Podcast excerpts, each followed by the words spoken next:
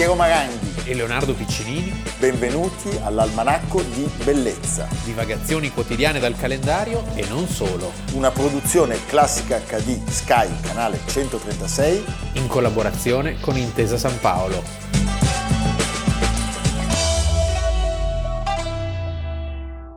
Almanacco di Bellezza 18 novembre, Leonardo Piccinini. Piero Maranghi. Allora, Leonardo molte volte nella nostra trasmissione ha citato Nicolas Ledoux. Finalmente oggi ne parliamo. E, E così finalmente io capirò Eh, eh, chi era chi- costui. Cioè, nella vita capita di leggere molti libri di storia dell'architettura, a me no, ma a voi che siete persone colte, a lui certamente, e ogni tanto ci si imbatte in progetti che sono fuori dal loro tempo, progetti che potrebbero stare in altri capitoli successivi a quello in cui sono stati realizzati.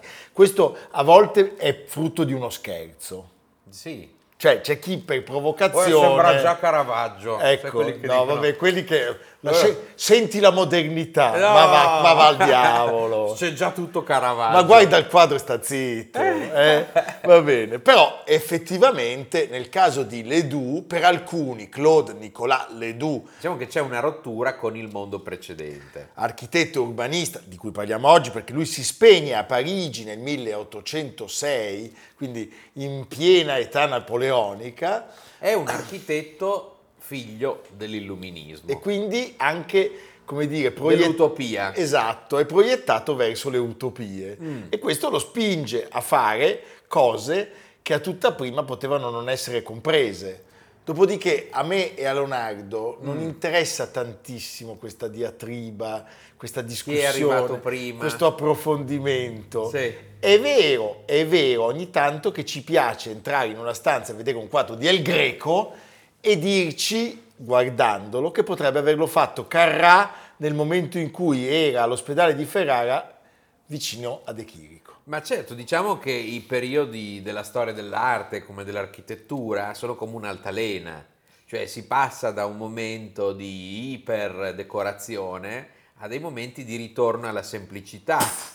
È un sali e scendi, cioè tra quello che è il barocco nella sua forma più ricca e poi nella variante del rococò a un ritorno all'ordine, cioè alla classicità, Alla classicità. che non è mai passata nel dimenticatoio, Aperta parentesi per fortuna, chiusa parentesi. ma che torna ogni volta prepotentemente perché fa parte della nostra eredità culturale. Allora, Leonardo, centriamo l'obiettivo, dobbiamo dirlo, effettivamente a dimostrazione che questo non sia un fenomeno isolato e spontaneo e casuale, lui è in buona compagnia perché quando si parla di Etienne Louis Boulet, Sì, quello di quei meravigliosi progetti grandiosi, irrealizzabili, e di Jean-Jacques Lequeux, sì, che è già più perverso. perverso, si parla dei tre architetti rivoluzionari, secondo un saggio che non ha scritto Leonardo, e No. certamente non l'ho scritto io, ma è stato scritto da un insigne storico dell'arte che porta il nome di Emil Kaufmann. Sì. I tre rivoluzionari. I tre rivoluzionari, sì, Allora, appunto. Di Boulet sappiamo, ci sono le imponenti utopie. Certo. Di Lequeux, che era un disegnatore pazzesco, ci sono questi multipli erotici, anatomici.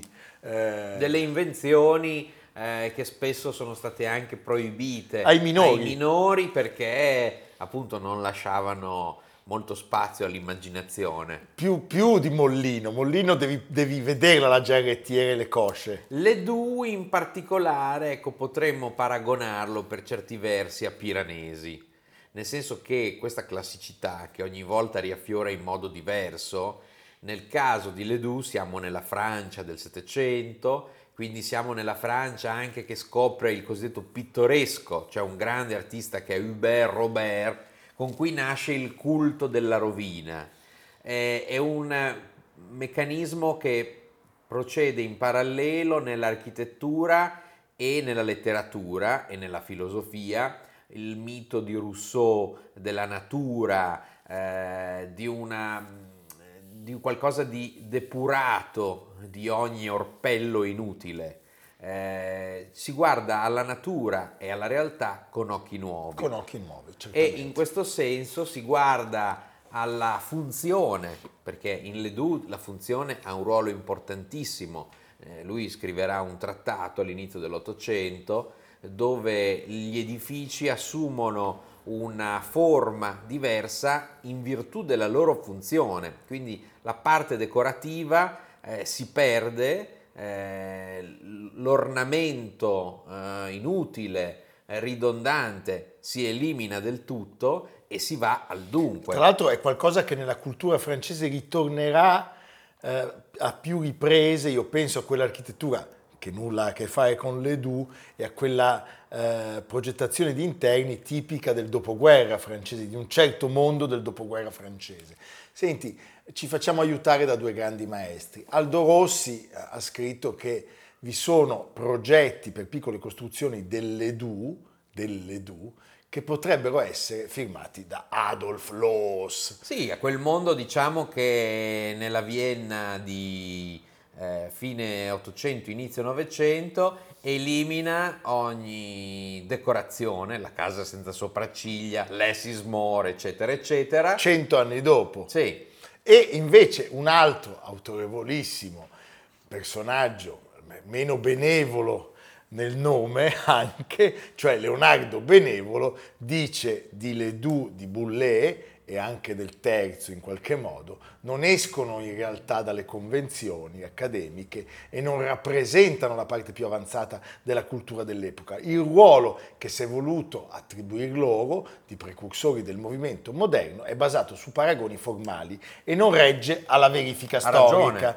Ha ragione, credo anch'io che abbia ragione. ha ragione perché è un meccanismo, questo di semplificazione, che non è solo un meccanismo teorico, è un meccanismo che lo si vede anche nelle sedie Luigi XVI, in certe eh, decorazioni alla greca, cioè si va verso nell'abbigliamento, nell'abbigliamento ad esempio della rivoluzione francese, eh, si va verso una semplificazione che non è di per sé qualcosa di moderno a tutti i costi, Ma no. è un cambiamento rispetto a quello che veniva prima, cioè le donne si liberano degli imponenti eh, guardinfante, delle strutture, che- che- degli abiti ricchissimi Quelli che noi sogneremmo di indossare all'almanacco. e si va verso una nuova semplicità.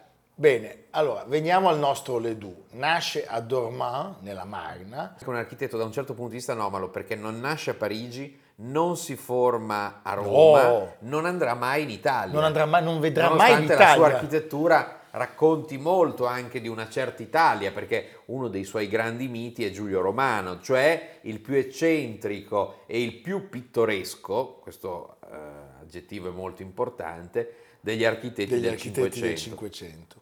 Senti, lui eh, nasce nella Francia di Luigi XV, nella prima parte del regno di Luigi XV, e appunto eh, non va all'Accademia di Francia a Roma, non viene in Italia, questo ce lo dice anche l'immenso mitico Watkin. Watkin e eh, inizia la sua carriera facendo altro, cioè lui fa l'incisore, era un disegnatore pazzesco anche lui come gli altri due sodali rivoluzionari tra virgolette, poi col tempo lui si appassiona all'architettura e finalmente si iscrive all'École des Arts.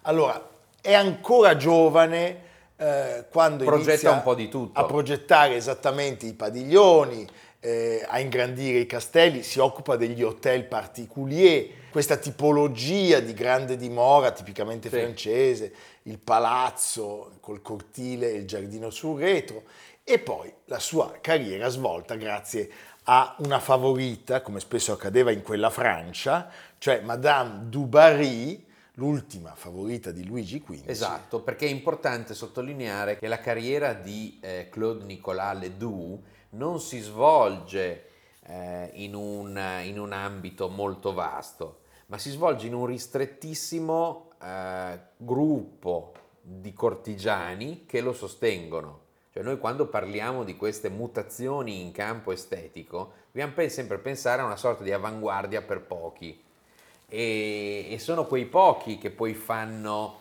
la grande architettura e poi trascineranno col tempo tanti altri nel loro gioco. E in questo caso appunto la Dubarry nel suo padiglione di Louveciennes è una delle, delle più avanti nell'intuire la, Beh, eh, brava, il cambiamento brava, di gusto. La certo. favorita brava. Brava la Tant'è che lui le, le- Così come Madame de Pompadour Bravo. avrebbe avuto un ruolo importante prima. di, di inventare la camomilla Pompadour. No, no, avrebbe avuto un ruolo. roccai. Eh, esattamente. Quella che piace a Piero. Piero piace molto la roccai. Sì, io, io sono stato ospitato a lungo tempo dalla Da signora, dalla signora Macron. che è una roccai. No, che di notte mi inseguiva perché non, es- non è- non avendo più soddisfazione da, da anni da Monsieur le Président, e però io avevo portato ad Algisa, Sì. che mi schermava. Perché lei Poi se guardi la signora, eh, eh, la signora che ha Mac- formato il marito. No, ma la signora Macron che ha formato il marito e ad Algisa praticamente due gocce d'acqua. Certo. Cioè, due cavedani. Sì. No, va bene. La chiusura dell'almanacco. La première dame. La première dame. Ascoltami Leonardo. Allora, che cosa fa Ledoux? Realizza il padiglione della musica e viene inaugurato nel 1771 con Arriva anche il re, Arriva anche Luigi XV che secondo me aveva zero voglia, aveva già problemi finanziari da gestire. spendevano e spandevano. E- Siamo tra l'altro, ecco è bello ricordarlo, perché le architetture per cui è famoso l'Edu sono gli ultimi colpi di un sistema che non Che si regge per- più. no, certo. Per cui sono tutte delle architetture severe che attraverso l'uso degli ordini classici reinventati in modo molto pittoresco appunto e quindi grandioso devono incutere un certo, Un certo timore, timore, come a dire- perché la Francia stava andando A rotoli, a rotoli. il contrabbando era la vera minaccia da, da combattere e la si combatteva da un lato con appunto le saline, Esatto. tu il sale dovevi pagare. Lo dovevi volta. pagare, lui diventa E il dazio a Parigi, a Parigi, anche di- lì di pa- se entri cioè, devi pagare. Allora, diciamo che la fortuna di quest'uomo si tramuta in una sfiga clamorosa perché nel lui momento del conto. è certo, perché lui diventa ispettore delle saline e il sale appunto andava Certo. pagato e poi, e poi eh, diventa l'uomo che eh, riceve l'incarico di reinventare, di come dire, creare ex novo delle mura a Parigi non per difendersi, No, no, per la ferma generale. per il dazio. Certo. E- allora lui vicino a Besançon, ad Arc et Senan, costruisce il suo capolavoro, è questa città ideale praticamente, in realtà è un insediamento un po' funzionale, un po' residenziale intorno alle saline reali, perché lui era ispettore delle saline reali. Sempre a Besançon sappiamo che lui costruisce un teatro illuminista a balconate senza palchi, purtroppo tu sei andato anche a cercarlo ma non c'è più, è stato distrutto da, è stato distrutto da un, uh, un incendio, però tutto questo avviene Bello prima- il teatro di Besançon, ma non è più non è questo. di... sì. E lui lo fa prima che il signor Riccardo Wagner si inventasse il golfo mistico, È in anticipo sui tempi. eh, hai capito? Eh.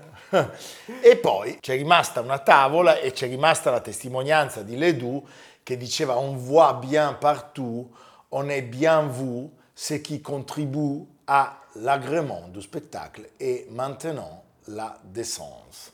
Cioè si mantiene la decenza, il- il- il- si gode dello spettacolo, si vede bene tutto, si è visti, beh insomma stupendo, abbiamo un contributo. Cela n'empêche pas le doux d'être inconnu. Ce temple du parc Monceau, quel Parisien sait son histoire?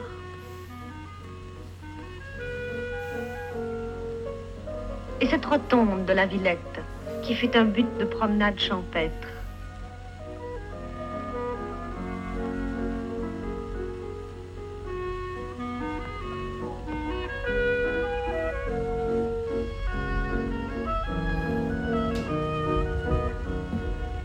Aveugle et dégradée, déshonorée par le métro et les cheminées d'usine, elle voit à ses pieds s'arrêter et repartir les autobus. Jadis, elle regardait orgueilleusement un canal romantique. C'est ce qui reste des propylées de Paris que les fermiers généraux avaient élevés pour contrôler les arrivages de combustible et de ravitaillement. Passano gli anni, arriva la rivoluzione perché le, E le casse sono sempre più precarie e, E si spreme il e- e contribuente. lui, e lui riceve eh, l'incarico di eh, tracciare, dove c'è l'attuale seconda cintura dei boulevard, eh, le 50, 50 barriere monumentali, i caselli. Stiamo parlando dei caselli daziari. Alcuni ne rimangono. 3, 4, 4. Ancora oggi e sono tutti diversi l'uno dall'altro. Sì, ognuno in stile, uno palladiano, uno C'è guarda questo Roma. uso molto forte del bugnato, è una sorta di eh, grande citazione di tutte le architetture possibili. Certo. E, e non, è, non è sbagliato il parallelo con Aldo Rossi che citava la Serliana, che citava eh, tutta l'architettura di San Gallo, di Raffaello e del Cinquecento. Allora, noi eh, ci facciamo aiutare da Beaumarchais che eh, di quelle mura che si alzavano disse Le mur mourant Paris, rend Paris murmurant, cioè Parigi di fronte a queste mura che murano la città incomincia a mormorare. Eh, certo. La gente non ne può più. Sì, perché uno passava avanti in tre senza dover pagare, invece con questo Ciao. Era un salasso, la vita diventava molto difficile, anche se la città si abbelliva con degli edifici che ancora oggi sono lì da vedere e sono veramente molto, molto eccentrici. Ma straordinari. Allora, che cosa accade? Che appena eh, scoppia la rivoluzione, la, fa- la folla se la prende con le mura e con i caselli e con, E chi, con le du. e con chi li, ha- chi li ha costruiti. Ne rimangono in piedi oggi solo quattro, che sono eh, la rotonda di Monceau, Sì. che è un San Pietro in Sì, Montorio. Esattamente. Poi conosciamo la, La pal- Villette. la Villette, che è molto palladiana, e due colonne in Place de la Nation e i caselloni Meravigliosi. in Place d'Enfer col bugnato pesante. Rochereau. Nel 1793, a un certo punto, siccome lui li aveva costruiti, lo prendono e lo sbattono in, in gabbia. Sì, gli viene in soccorso, un po' questa è una storia tipo guerra partigiana, no? Che c'erano i partigiani che riconoscevano l'intellettuale, dicevano questo no. Jacques-Louis David. Jacques David lo riconosce e dice questo no. Questo non, non gli tagliate la testa, mio. è amico mio. A quel punto lui passa, diciamo, la seconda parte della sua vita a fare dei disegnetti. A fare il trattatista e eh, ci sono queste, queste tavole bellissime, geometrie pure, elementari, sono architetture che parlano, così sono state definite. Cioè la casa per i sorveglianti del fiume, Bellissimo. cilindrica che viene attraversata dalle acque. eh, La casa delle guardie campestri. a forma di sfera. Beh, Sono progetti tanti eh, che, che- e straordinari che furono pubblicati nel 1804. Ecco, appunto ricordavo che lui alla fine deve tutto a una cerchia molto ristretta di appassionati perché il grosso del pubblico e della committenza l'avrebbe trovato troppo ardito e troppo innovativo. Quindi eh, a volte diciamo che solo un'avanguardia è, è quella che poi è responsabile del cambiamento del gusto. evviva! E noi oggi ne abbiamo parlato perché Claude Nicolas Ledoux si spegne il 18 A novembre Parigi del 1806 e c'era Napoleone. e c'era N. N. Eh, C'era N di cui sta per uscire tra l'altro il film di Ridley Scott, speriamo bene. ottimo. Eh. Va bene, ci vediamo fra poco.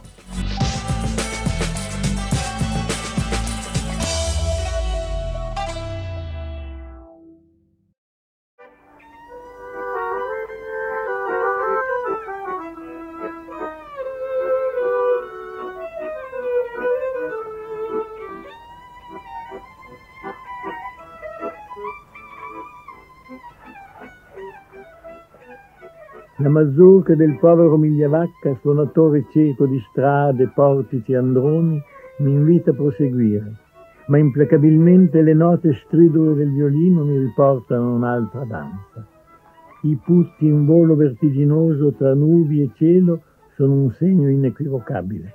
È il correggio che si annuncia, il correggio che mi chiama, che mi invita, come i suoi putti, a perdere gravità e coscienza, ad abbandonarmi nel capogiro sublime della sua pittura.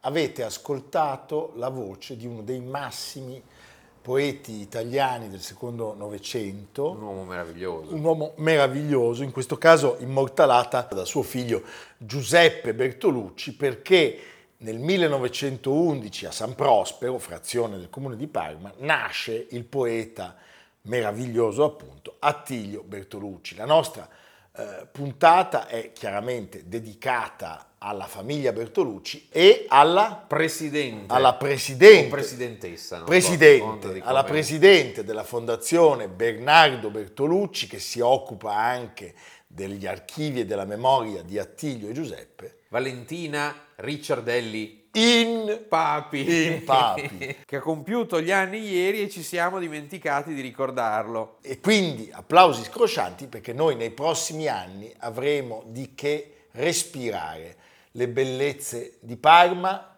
di Roma, dell'Italia e del mondo e di, questa, e di questa splendida famiglia.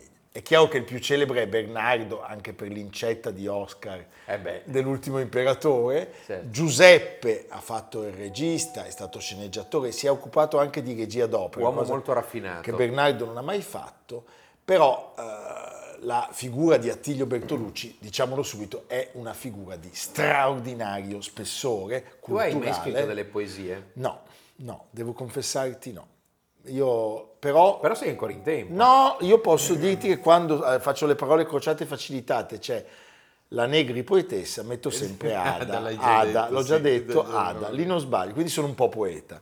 Senti, è l'Italia del Novecento, quella di Attilio Bertolucci, ed è la sua eh, una, una- una gloria, è un personaggio che gode di un'ammirazione nel mondo letterario, non solo italiano, che non conosce eh, flessioni. Poi quel mondo meraviglioso della pianura padana che genera, che genera dei grandi dei grandi intellettuali, Antonio Delfini, eh, Zavattini. Zavattini. Pensa alla meraviglia. È interessante il rapporto di Attilio con Zavattini. Sì. Senti, e poi diciamolo, Bernardo e Giuseppe non sarebbero stati ciò che sono stati Eh beh, se non ci fosse stato il padre, la madre certamente. senza anche una libertà intellettuale così importante, perché eh, solo un padre che ha un interesse così forte può capire un- un- due figli, due, Due. eh, entrambi alle prese con eh, la produzione artistica più bella.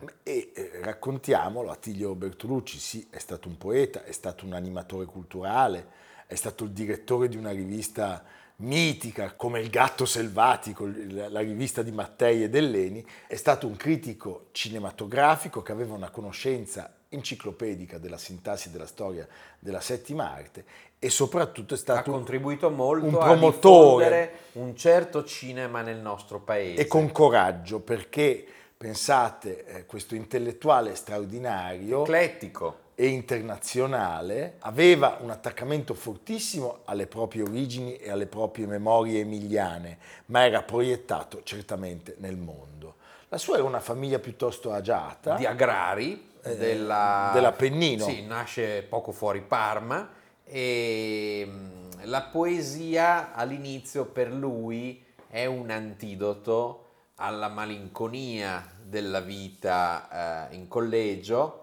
Eh, è un lettore insaziabile, vorace. Salgari, Beh, quello che piace appunto ai ragazzi. Jules Verne. Jules Verne. E oh, no, no, non può essere diversamente in quella terra un ascoltatore assiduo della musica di Giuseppe Verdi. tant'è che anche il figlio quando inizia Novecento, suo Eh, capolavoro, si capisce che- è morto Verdi con Rigoletto. Sin da adolescente eh, questo poeta in erba trova i suoi riferimenti oltre, eh, oltre le Alpi, cioè lui studia i classici nostri, Pascoli, D'Annunzio e anche i primi passi dei nuovi poeti, Beh, lui farà... Montale. Ma farà anche delle traduzioni importanti quando nel dopoguerra si trasferisce a Roma di Balzac, Baudelaire, Lawrence, Hemingway. Whitman, Sì. quindi è un personaggio aperto al mondo, in questo assomiglia molto a Verdi. Sì. E poi a un certo punto si imbatte nella recherche. Anche tu ti sei imbattuto nella ricerca. Sì, ho ancora del- de- delle cicatrici, Eh, proprio mi sono imbattuto di Proust che gli suggerisce una poesia più contemplativa, che contempli perlomeno la possibilità di sconfiggere il sentimento del trascorrere del tempo, che meraviglia. E E lui tra l'altro è, è un poeta in erba, perché fin da giovanissimo si dedica alla poesia e quindi ha anche dei risultati che dopo diremo concreti già dalle- Da subito. da subito.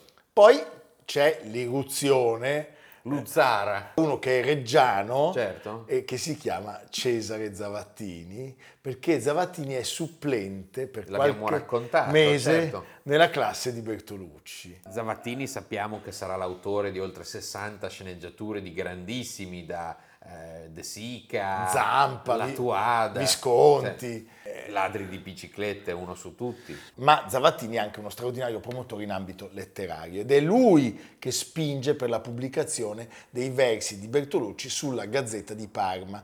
E poi Sirio, che è la prima raccolta del 18 mille- anni. 1929, aveva solo 18 anni, la raccolta di poesie, che è centrata su cosa se non sul Sulla paesaggio agreste e sulla fragilità delle cose.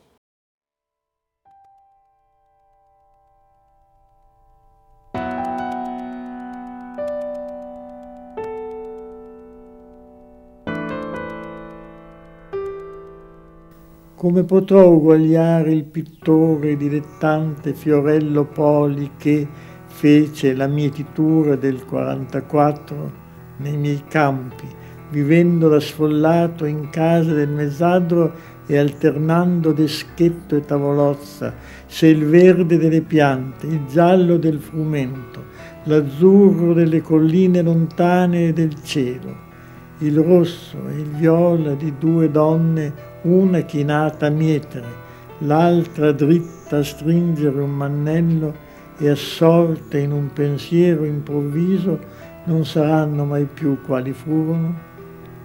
Era un giorno bellissimo e gli stavo vicino.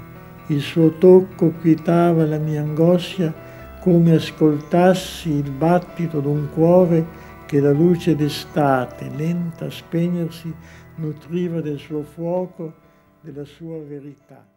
Già nei primi anni 30 Bertolucci è eh, un protagonista del Gotta dei poeti italiani, Fuochi di novembre, 1934, ecco qui arrivano i primi apprezzamenti di Montale, di Eugenio Montale e di Giuseppe Ungaretti. sì, E nella vita però di quest'uomo non c'è solo la poesia, torniamo a quella che sarebbe stata l'arte, il mestiere dei figli. Lui nel 1937 fonda proprio a Parma due cineclub e siamo in pieno fascismo, ma eh, a un passo 37 dalle leggi razziali un'offerta di, di- Attilio di film internazionale, da Fritz Lang a Charlie Chaplin. gli autori sovietici, Sì. ma pensa che coraggio. Gli anni della guerra sono molto dolorosi per questa famiglia. Allora, Bernardo nasce nel 41 e l'anno dopo suo padre riceve la chiamata alle armi, ma viene congedato per motivi di salute. Nel momento in cui la famiglia viene sfollata sulle pendici del Monte Navert, alcuni parenti muoiono durante l'occupazione dei nazisti. Poco prima del ritiro dei tedeschi, C'è un Bertolucci rastrellamento e subiscono loro, il rastrellamento. vengono portati a piedi a Parma e nel frattempo Attilio eh, apprende della morte di alcuni suoi allievi che erano entrati a far parte in modo militante della, della resistenza. resistenza. Lui era il maestro di scuola di questi allievi. Si finisce questa pagina terribile della nostra storia e lui si trasferisce a Roma. A Roma. All'inizio va da solo a Roma, poi viene raggiunto dalla famiglia. È il momento in cui lui incontra altri personaggi meravigliosi, eh, si, si intensificano i rapporti con Giorgio Bassani e Pierpaolo Pasolini.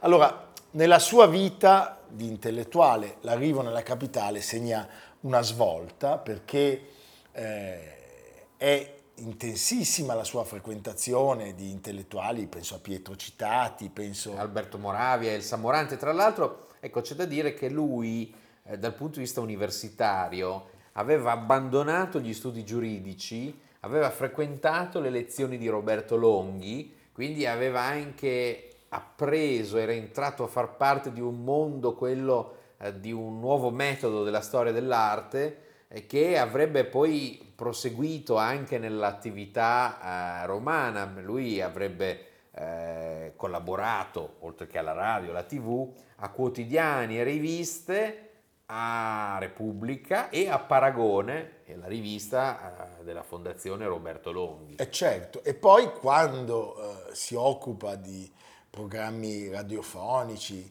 per la RAI di approfondimento cinematografico, contemporaneamente diventa consulente della Garzanti ed è in quel momento che lui con coraggio e con grandissima tenacia impone in qualche modo la pubblicazione di un romanzo complesso eh, che ha come titolo Quel pasticciaccio brutto di via Merulana che è stato scritto da un ingegnere che risponde al nome di Carlo Emilio Gadda. È un E- momento epocale. di svolta nella letteratura del Novecento, è solo l'inizio di un momento carico di, di onori e di incarichi perché poco dopo Enrico Mattei gli affida la creazione di un mensile aziendale che tu prima hai citato che si chiama Il Gatto Selvatico, il mensile dell'Eni. Cioè, ma pensa soltanto la fantasia al potere, Sì, che il cane a sì. sei zampe ha come rivista mensile aziendale Il gatto selvatico.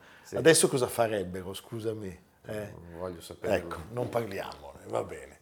Senti, su, c'è il palinsesto. Ecco, c'è il palinsesto. Il palinsesto culturale della città quest'anno occupa il palinsesto degli eventi di Leonardo da Vinci. Io vorrei avere una carabina. Sì. Allora, eh, sulle colonne del gatto selvatico vi diciamo alcuni nomi, Cassola, Caproni, Gadda, Comisso, e vengono pubblicate le pagine di Proust, di Joyce, ci sono gli approfondimenti sull'arte italiana, ci sono gli approfondimenti sull'arte americana, quella della portaerei, Sì, per intenderci. È un'avventura che si interrompe Con quando? la fine di Mattei. con, la- con lo schianto di Mattei, anche se, e permettetemi di citare un'altra persona dopo la presidentessa della Fondazione Bertolucci, eh, eh, c'è stato nella storia dell'Eni un personaggio stupendo, che è un amico della vita, Stefano Lucchini, che ha avuto la sensibilità, il sentire eh, della valorizzazione della storia dell'Eni e una particolare attenzione nei confronti della storia del gatto selvatico. unite a un impegno costante per la cultura che ha fatto sì che Leni sia stato protagonista in numerosi episodi di restauri, di pubblicazioni, di mostre, insomma ha aiutato molto la cultura italiana. Di Bernardo sappiamo che era un in- un infaticabile accompagnatore del padre in tutte le sue trasferte.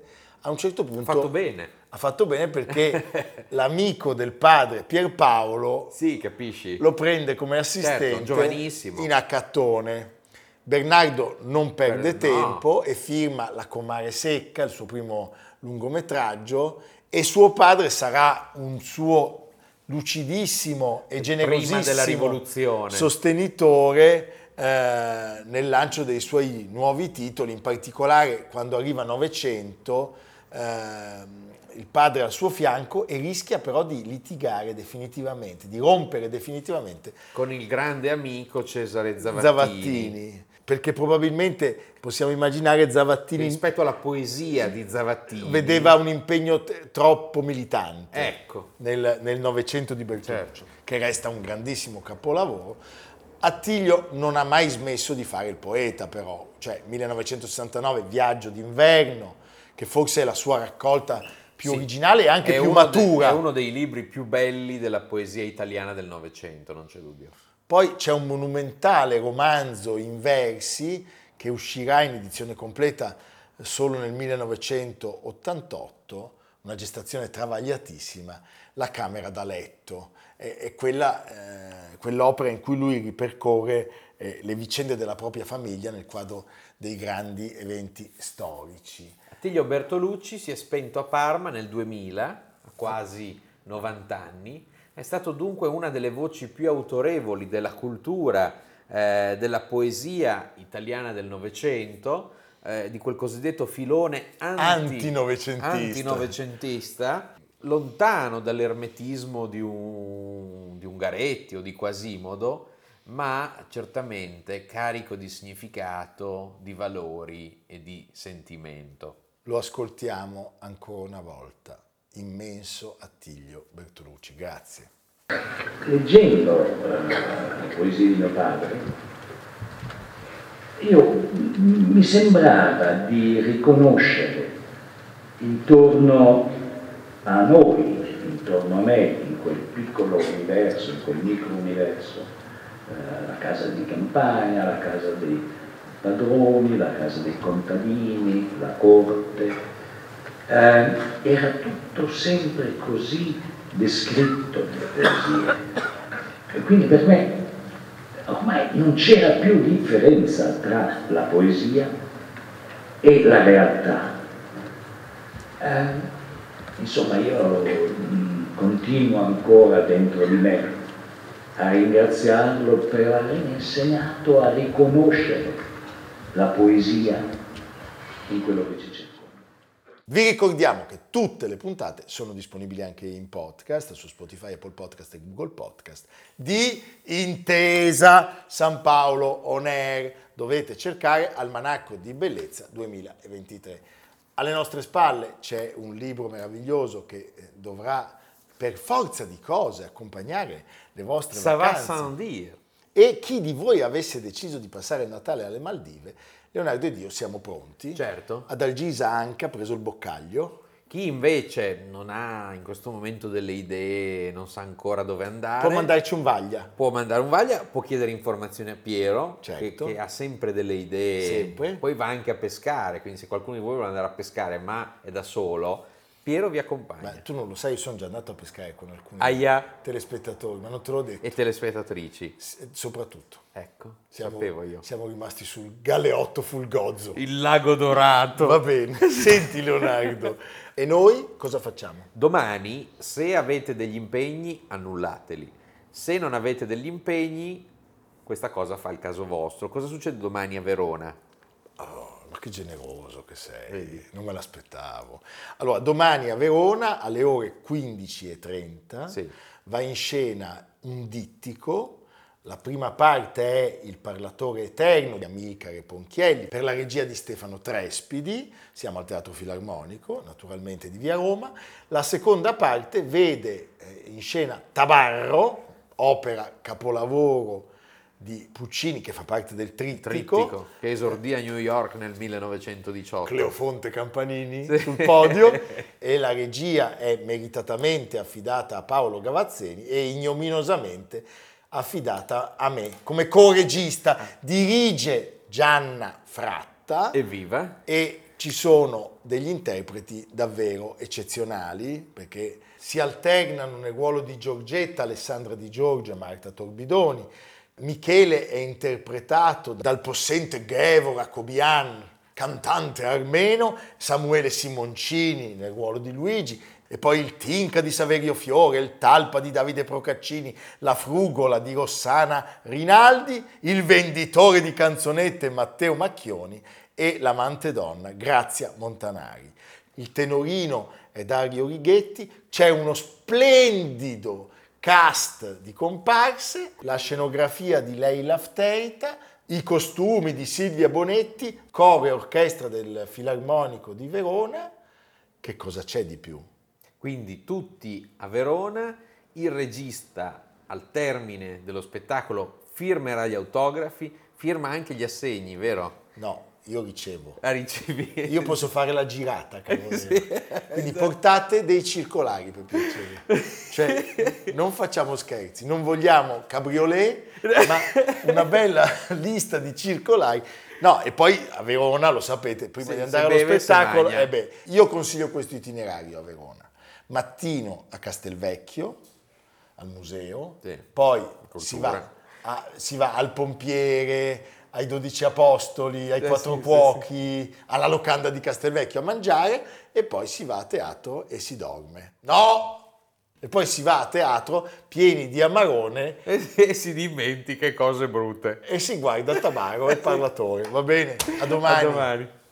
Almanacco di bellezza A cura di Piero Maranghi e Leonardo Piccinini. con Lucia Simioni, Stefano Puppini, Jacopo Ghilardotti, Paolo Faroni, Riccardo Cassani, Nicolò Cazzola e Samantha Chiodini. realizzato da Amerigo Daveri, Valentino Puppini, Luigi Consolandi. Stefania Margheritti, Alessandro Puppini. Una produzione classica HD, Sky canale 136. In collaborazione con Intesa San Paolo.